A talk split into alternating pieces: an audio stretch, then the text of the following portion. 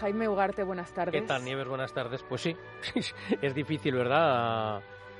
Además, no sé, una, música que te lleva tanto, tanto a lo, al tema de las misiones, ¿no? Sí. Es que lo estoy viendo, estoy viendo esas cataratas. ¿Verdad? Sí, sí, sí. ¿Verdad? Pues eh, fíjate, porque la misión se rodó en la isla de San Martín, a los pies de las cataratas de Iguazú, entre Argentina y Paraguay. Sí, sí, sí. Y hoy nos vamos a acercar un poquito a la zona. Nos vamos a acercar un poquito. Eh, es verdad que hemos cogido como hábito en este programa, eh, todas las semanas viajamos a una misión española en algún lugar del mundo para conocer a uno de esos héroes anónimos que un día, bueno, pues decidió hacer las maletas y seguir haciendo el bien, pero a miles de kilómetros de su casa. Hoy, hoy nos vamos a ir a 9.000 123 kilómetros en línea recta desde España.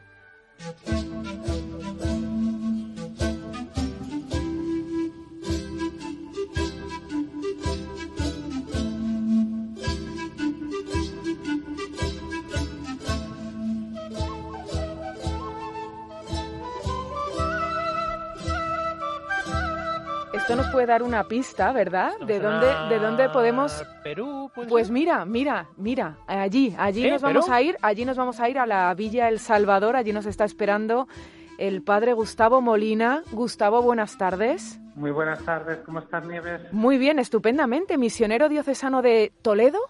Sí, exactamente, misionero diocesano de Toledo. Y además el, el, coordinador de la obra de cooperación sacerdotal hispanoamericana que nos está escuchando desde Perú. Y además, eh, yo tengo entendido, eh, padre, que su estancia allí en aquel país ha sido eh, interrumpida, que ha ido en varias ocasiones y me tiene que explicar por qué. Bueno, yo estuve entre el 2002 y el 2005 allá, pues en una parroquia con mi diócesis que en aquel momento teníamos como una obra de, cooperación entre diócesis. La de Toledo con la de Lurín, que es la diócesis donde yo estoy, mm. no es de Lima, sino el cono sur de Lima, que se llama la diócesis de Lurín. Y entonces, pues yo fui a cooperar porque todos los sacerdotes en aquel momento de Toledo que querían ir de misiones, pues íbamos allí a Lurín. Y entonces estuve pues eh, tres años, que se vio interrumpido porque en aquel momento a mi papá le detectaron un cáncer, le operaron le dieron ocho años de vida. Entonces yo pensé que después del contrato este que hacemos de tres años para ir, pues que me parecía que yo tenía que estar de vuelta con mis papás, por lo menos hasta que el Señor se lo llevara para el cielo. Y mm. entonces me vine para allá. Y este año, pues eh, en el 2016 murió mi papá, en el 2017 murió mi mamá, y entonces pues creo que el Señor me decía, pues ahora ya eres libre, hay que volar otra vez. Y volvió usted otra vez de nuevo a, Perú y ahora está allí, de misiones. Volví para Perú, volví a la misma diócesis, a la diócesis de Lurín, porque Toledo ahora también tiene, eh, tiene misiones en Moyobamba, que es otro sitio de Perú, en el norte, en la selva, en la ceja de selva. Mm. Pero bueno, yo volví a donde lo conocía también porque ya con los años ya uno se va volviendo viejo, tiene achaques y infartos, estas cosas, y entonces tiene uno que cuidarse y tener cerca los hospitales. Entonces volví para, para Lurín y en este caso, la otra vez estuve en una parroquia que ya se llama Jesús Nazareno. Gracias a Dios, la diócesis de Toledo ya ha podido entregar esa parroquia porque, bueno, pues ya hay sacerdotes que la lleven, pero también la parroquia es autoabastecible. Y entonces, pues cuando hemos llegado el padre Javier y yo, pues nos han dado una parroquia nueva que se llama Cristo de Pachacamilla. Uy, Cristo, de, Pachacamilla. Suena fatal. Yo digo que tiene el nombre de malo de película de, de, los mexicanos, ¿verdad? Ay, ¿qué pasó Pachacamilla? Pachacamilla. Ahora... si está escuchando algún, algún peruano, sin embargo, le suena perfecto, porque eh, es el patrón del Perú. Ah. Es el Señor de los Milagros, se le conoce como el Cristo de Pachacamilla, porque la pintó lo pintaron en una pared en una zona de Lima que le llamaban Pachacamilla, entonces es el Cristo de Pachacamilla. Y luego, por los milagros que ha ido haciendo, se le conoce más por el Señor de los Milagros en Perú, cuya pues fiesta es el 28 de octubre. Pues eh, ahora vamos a hablar de, su parroquia, pero es que Jaime, eh, escuchándole hablar, también quería hacerle alguna que otra sí, pregunta. No, no, lo, primero que me, que me llama así un poco la atención es eh, ¿qué, qué, qué, siente alguien eh, como usted un poco eh, para, para decir que, que su labor tiene que, desarrollarse tan, tan lejos en situaciones eh, complicadas siempre, porque me imagino pues, pues que faltan muchas cosas. Eh, ¿Eso cómo, cómo, cómo surge? Debe ser que estamos demasiado locos en el mundo. Sí, partiendo de la base de que ya damos por, por que debe ser algo así, un poco que si no. Bueno, la verdad es que la otra vez, por ejemplo, cuando me fui, yo siempre había tenido inquietud de misionera. De hecho, en el seminario ya tuvimos una experiencia, estuve en República Dominicana durante un mes y, y, en el seminario he participado varias veces en, en academias que se llama de misionología, ¿no? Es como algo que, yo qué sé, yo creo que todo el mundo cuando ha sido joven ha sentido ese gusanillo de si me pudiera yo ir a hacer algo bueno lejos de mi casa, pues a las misiones, ¿no? Siempre he sentido ese gusanillo. Mm, a mí el pie me lo dio precisamente un gran amigo y compañero, Antonio, que estaba allí y que se quedaba sin compañero compañero en el que estaba se volvía ya porque habían acabado eh, los años de estancia y entonces me escribió para decirme, oye, ¿por qué no te vienes? y bueno, pues fue un poquito así como difícil, ¿no? También la decisión. Yo estaba en un buen pueblo, mm, bastante bien, podríamos decir, viviendo demasiado bien. Y luego también la situación con mis padres, que yo entendía que en aquel momento mis padres ya tenían sus años pero bueno, estaban, gracias a Dios, estaban bien y estaban cuidados. De hecho, cuando yo les dije a mis padres, me voy de misiones, mi padre me dejó de hablar. ¿Ah, sí? sí? fue como, no quiero hablar de esto.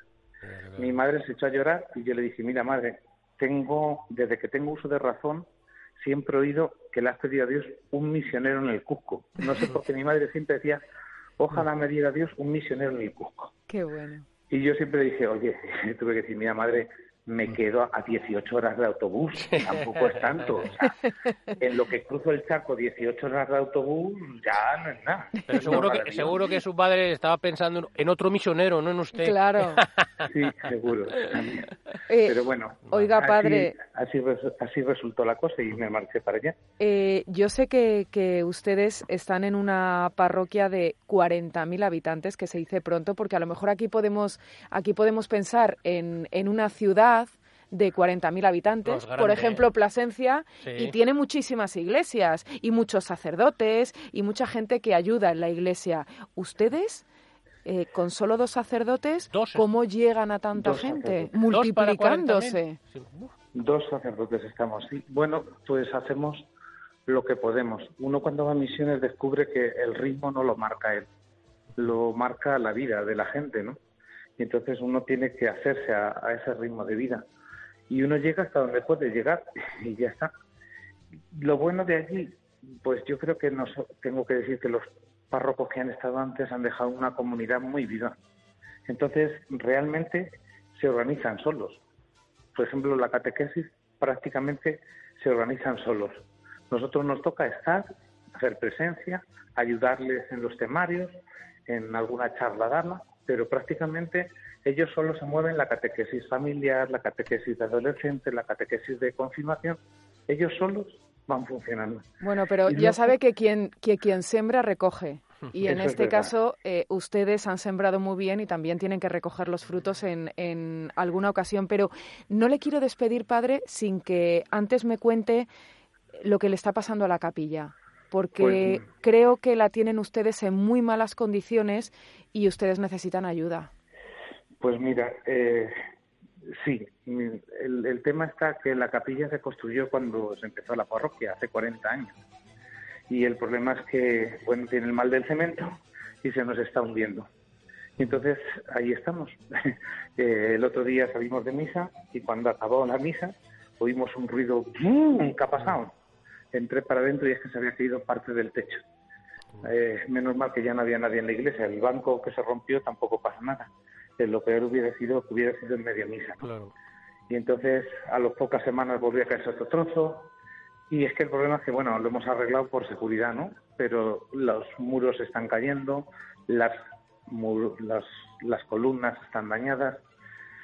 Y bueno, pues tenemos que construir una nueva capilla. El problema de, de esto es que parece como que las capillas no son necesarias cuando la gente necesita vivir a Dios, ¿no? Muchas veces cuando pensamos en misiones pensamos en proyectos sociales de hospitales, colegios, pero eso es el resultado de una fe que se vive y entonces se responde a las necesidades de ese pueblo, ¿no? Pero muchas veces lo primero que el pueblo necesita es alimentar su fe, ¿no? También para salir adelante, ¿no? Y entonces, bueno, pues en eso estamos, intentando llevar adelante este proyecto de construir la capilla santuario, porque ya sería el santuario del patrón de Lima, pero la diócesis de Luis, que estaría en Villa El Salvador. Santuario de Cristo de Pachacamilla o Señor de los Milagros. O Señor de los Milagros, a ver si, si obra un, a ver si obra un idem. Eh, Padre Molina, muchísimas gracias por estar esta tarde con nosotros y le mandamos un abrazo enorme. Pues desde aquí también un abrazo enorme, muy fuerte. Muchísimas... Que el Señor me los bendiga a todos. Muchas gracias.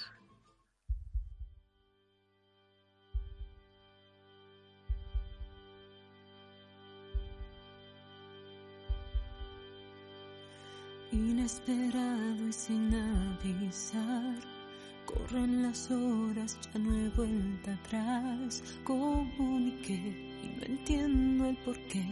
Empiezo a caer, empiezo a caer. Y estas cuatro paredes, si pudieran hablar, te contarían que aún no quiero intentar. Y será cuestión de fe pero empiezo a creer, empiezo a creer, a contracorriente ante la adversidad. Solo Dios sabe cuánto quiero luchar y muy dentro de mí. La música empieza a latir, voces que solo juntas pueden cantar. Pues fíjate, porque tiene algo que ver con Record Guinness, nuestra sección semanal, sí, porque a lo largo de todas estas semanas estamos conociendo a muchísimas eh, personas que alguna vez en su vida o algunas veces en su vida, como ha sucedido, eh, pues han batido algún tipo de récords y siempre hemos hablado con pues con personas anónimas o con empresas eh, locales y sin embargo hoy nuestra protagonista es bien conocida. ¿Y tiene un récord Guinness?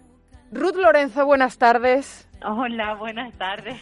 Cantante, compositora, con reclinatorio, estamos aquí en este estudio para, para saludarte, Ruth. Eh, oye, récord Guinness, yo no tenía ni idea. Sí, ocho conciertos en ocho ciudades diferentes en doce horas. Pero eso es, un maratón. ¿Cómo?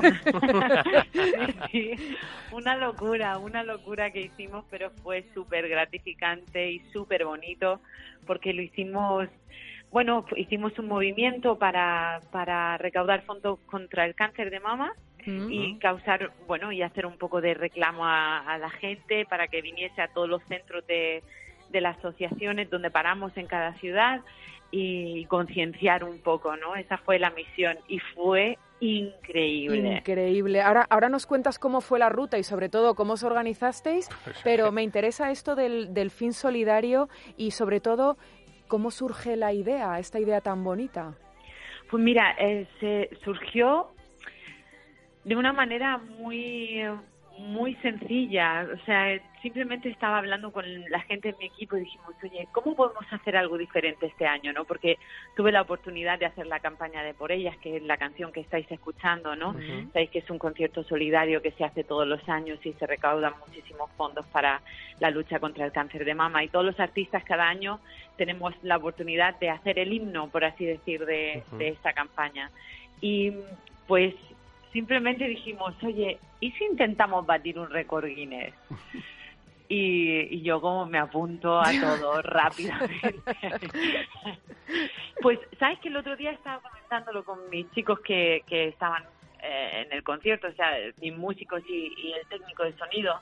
Y dijimos, oye, ¿por qué no intentamos batir nuestro propio récord? y estamos ahí intentando a ver qué hacemos. Pero bueno, vamos a ver, el récord exactamente Sí. ¿Cómo fue? Fueron ocho conciertos en ocho ¿eh? localidades ¿Ocho conciertos en ocho localidades diferentes? en doce horas. ¿A qué hora empezasteis? Pues empezamos temprano, creo que eran las diez de la mañana. ¿Y os ¿Te dio tiempo a cambiarte? ¿Y de, de, diez de la mañana que empiezas dónde? Empezamos en Murcia. ¿Y terminas a las 10 de la noche en? En Madrid. En Madrid. Y mientras tanto, eh, un montón de ciudades entre Murcia y Madrid. Exacto, exacto. Paramos en, en, un montón de sitios en Albacete, en Villarreal, en Toledo, un montón de, o sea, hay hay hay zonas que las tengo como borrosas en la mente, ¿no? Porque era aparte durante todo el tiempo estábamos haciendo un reportaje que luego se emitió en Divinity en el canal de televisión. Sí, sí, Y, y claro, entre concierto y concierto yo iba en una de las furgonetas haciendo todo el report por así decir. Entonces fue no fue solo un récord en cuestión de los conciertos, sino todo lo que conllevaba hacerlo y fue súper bonito, muy muy bonito. Me encantó que todo mi equipo, toda la gente estaba súper implicada. Em, luego es curioso porque en las normas no puedes, evidentemente, no puedes exceder de la velocidad, pero es que ni cinco kilómetros. Llevábamos como limitadores de velocidad y claro, no podíamos pillar ningún atasco porque entonces nos retrasábamos, fue alucinante. Yo creo que es una suena como estresante, pero a la vez eh, también como que le pusiste una pasión increíble, que es la, no sé, que hace que como que la adrenalina eh, porque empiezas a pensar y, joder, que, tengo que llegar ahora a cantar aquí de Toledo, con suegro, no sé cuánto. O sea, que eso que, te pone, pero sin embargo, no sé, eh, eh, primero el, el hecho de que sea una, bueno, pues, pues una causa tan, tan noble y me imagino que te metes como una especie ahí de, como de volcán, ¿no? Sí, sí. Lo que pasa que al final es casi más tiempo en la carretera que encima del escenario, claro, porque es que, en 10 horas, ocho ciudades Sí, sí, claro. Y luego tenían que estar todas separadas mínimo de 80 kilómetros la una de la otra, ¿no? Menudo son los, menudo son los de los Hombre, es que son, es un tribunal muy duro y muy exigente. la voz, Ruth, ¿qué tal? La voz súper bien. Qué Fue bueno. lo que menos sufrió.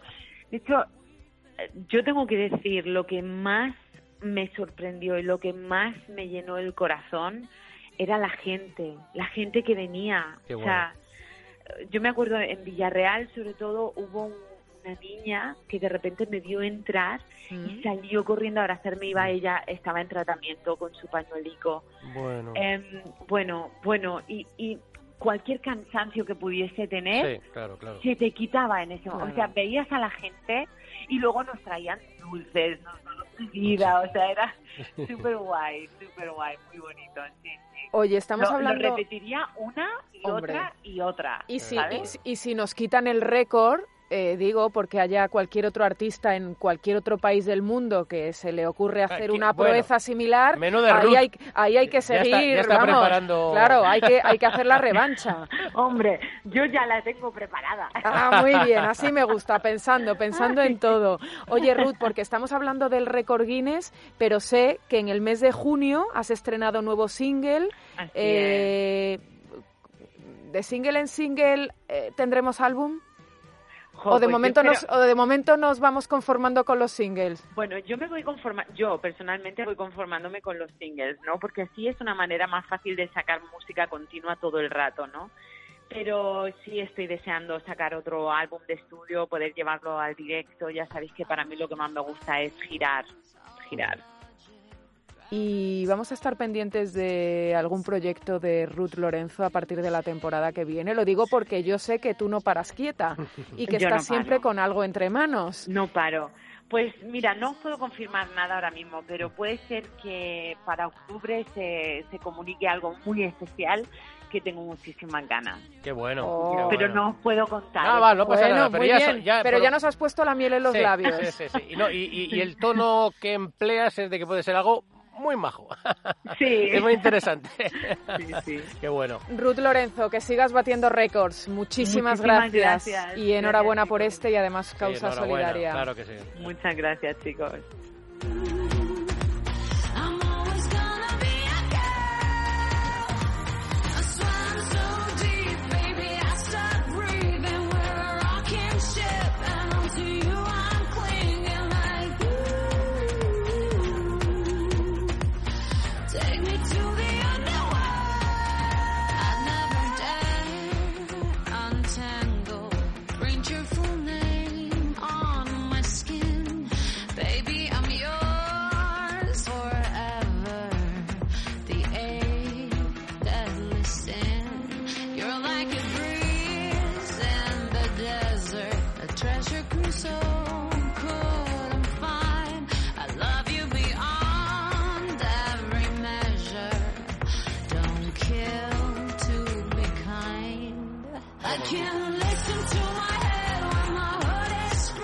Jaime, que otra persona de Guinness. de récord. He de reconocer que me ha sorprendido, porque claro, normalmente, pues bueno, hemos hablado con... Eh, y son récords, pues no sé, lo que llamamos la, una paella de no sé cuántos, pero bueno, fíjate, qué bonito lo de Ruth Lorenzo, ¿eh? Muy bonito, además... Además, no sé qué, y ese detallito que ha comentado de, bueno, cuando te encuentras vas y ves que viene una niña que está en tratamiento y tal, y te, bueno, se te quitan todos los males, los cansancios para seguir adelante. Muy bien. Pues mira, vamos a hablar de otro viaje. A ver, otro viaje, el que vamos a emprender nosotros. Viaje en el tiempo también. Miguel Herrero, Miguel Herrero, buenas tardes. Muy buenas tardes, Nieves, compañeros. Porque nuestra, nuestra invitada de hoy, en el que fue de, eh, yo creo que también se lanzó a cantar. ¿Es? Sí, sí, sí, Belinda Washington. Ah, es que quería, teníamos una sorpresilla, queríamos escucharla para ver si, a ver si alguno de ¿Ah, nuestros, alguno de nuestros oyentes es capaz de, es, es, es capaz de reconocerla. Claro, después de escuchar a Ruth Lorenzo, vamos a escuchar a Belinda.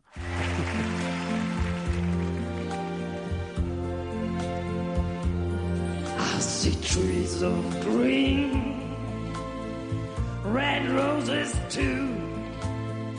I see them blue.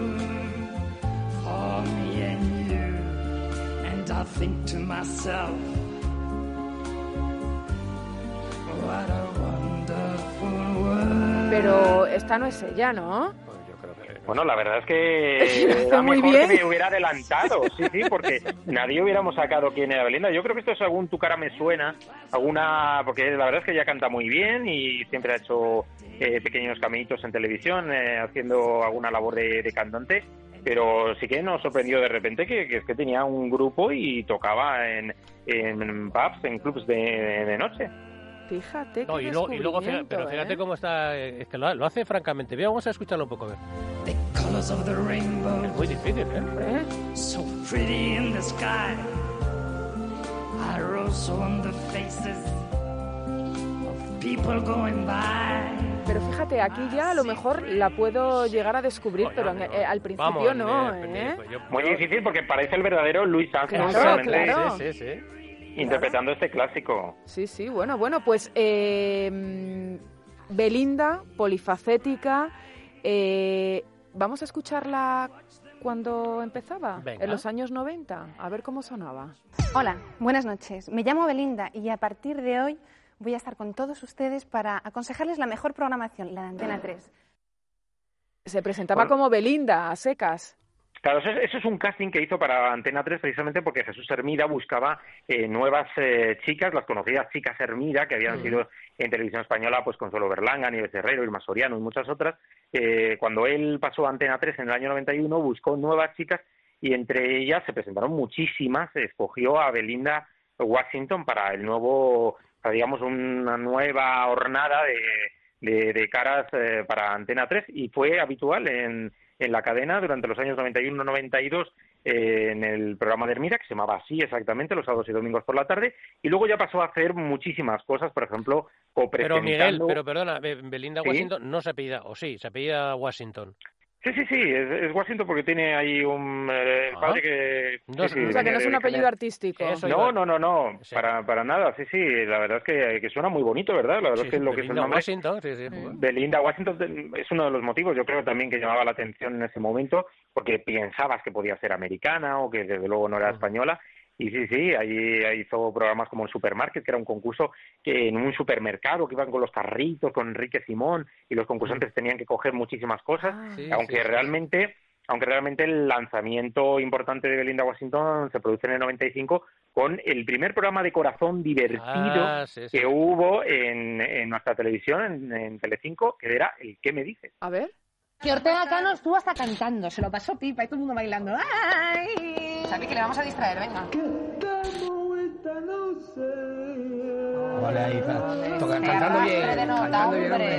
¿Cómo se habrán sentido las modelos sobre esta pequeña usurpación de una chica como Carmen Janeiro desfilando? Creo que es un poco como reclamo para llamar la atención, para que tengan más prensa y más fotógrafos. Creo que eso sobra cuando hay modelos profesionales como, como nosotras. ¿Y por qué, por qué se habrá enamorado ella de él? Esto, fíjate, ¿eh? los inicios de... y, yo me acuerdo perfectamente el que me dices, claro. ¿no, Miguel? Eso es. ¿Sí? Sí, sí, bueno, el, el programa fue lo más del año 95, arrasó e incluso eh, se atrevió a enfrentarse a los telediarios de televisión española que hasta el momento era pues pues sí, Sí, imbatibles. imposibles, Sí, sí, sí. imposibles de superar, efectivamente imbatibles y lo consiguió. Lo- En el verano del 95 llegó a tener más audiencia al que me dices que en el fondo era mm, lo mismo que luego fue la que hay tomate, lo que pasa Sí. es que eh, mientras que el tomate era muy muy agresivo, el que me dices era muy divertido, se cachondeaban mucho de los personajes hasta el punto de que casi siempre se enfadaban muchísimo. Yo recuerdo a Marta Sánchez, a la duquesa de Alba, a la propia Rocío Jurado, porque lo que hacían era repetir continuamente las frases de los famosos, pues no vuelvo a venir más al ave, cosas de estas que decían y tal, y que luego y que luego cogió también la idea Telemadrid con el Mamma Mía que presentaron Sí. Francín Galvez y Víctor Sandoval, es decir, que, que ese que me dices sirvió de origen a un tipo de programa de televisión que ya prácticamente no ha abandonado, incluso hoy en día en Telemadrid, eh, por la noche hay un programa aquí en Madroño, que Sí, vendría a ser sí, sí. eh, la, la evolución en el tiempo de 25 años casi de aquel... Los me herederos, ¿no? los herederos con Chapis, que eran Belinda Sí. y Chapis, que formaron una pareja muy popular, de esas parejas de los 90, muy muy simpáticas, como habían sido Ramón García y Ana Obregón o Jordi Estadella Sí. y Minen de Azaroca. Y luego, además de televisión, eh, tocando todos los palos.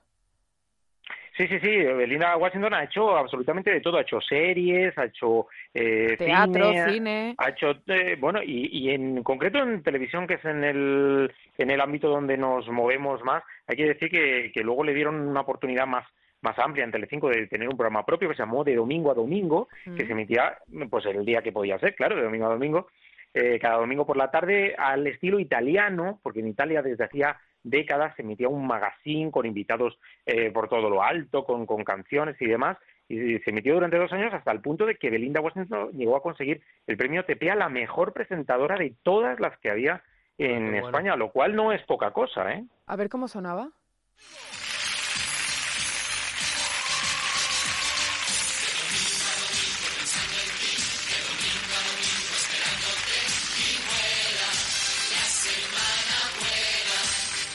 Me acuerdo de la sintonía, ¿eh? La sintonía era estamos hablando del año, bueno, el año 97. Sí, 97-98, sí, sí, decía de domingo a domingo esperándote y además es que colaboraban Betty Misiego, Tony Ronald, algunos de los eh, ilustres cantantes de pues, por- populares, sobre todo en los años eh, 70, cantaban la cancioncita, eran como luego en qué tiempo tan feliz los super singles, ¿no? Que, que- de vez en cuando a lo largo del programa pues iban eh, cantando, amenizando por las diferentes entrevistas, eh, eh, los concursos, había un juego telefónico y Belinda la verdad es que además eh, ha sido muy participativa en los programas, tanto en Antena 3 y Telecinco, que es donde más se ha movido.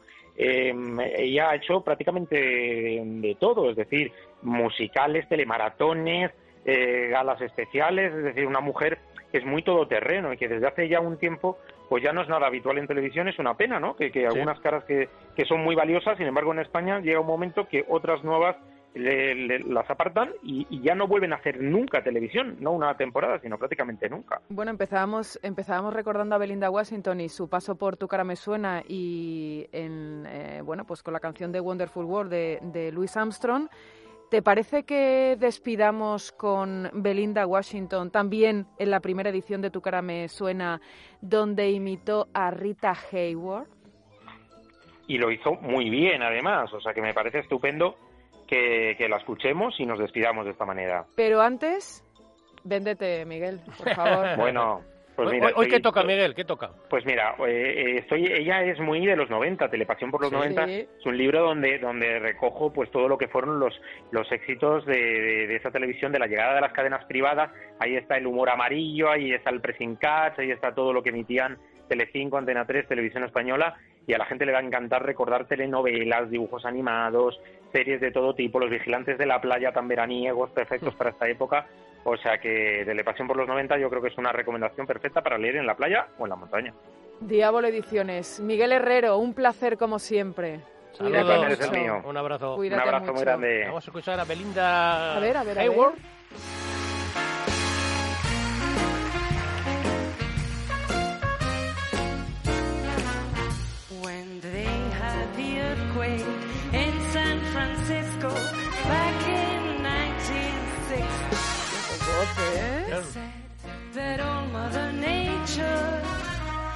Was up to her old tricks. que te estás imaginando a Rita Sí. Hayworth. Sí, sí, sí. Con esa voz sensual, Sí, sí, sí, ¿eh? sí, sí, sí, sí. Esos En movimientos, Gilda. esos movimientos, Sí, sí, ese... guapísima, la bomba H. Bueno, Rita- claro. Rita Hayworth, guapísima. Margarita Cansino. Fíjate. ¿Se llama así? ¿Sabías?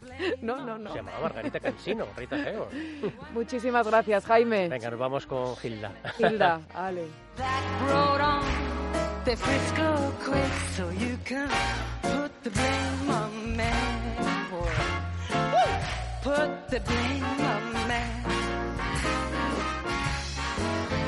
They once had a shooting up in the Klondike, but they got Ben McGrew.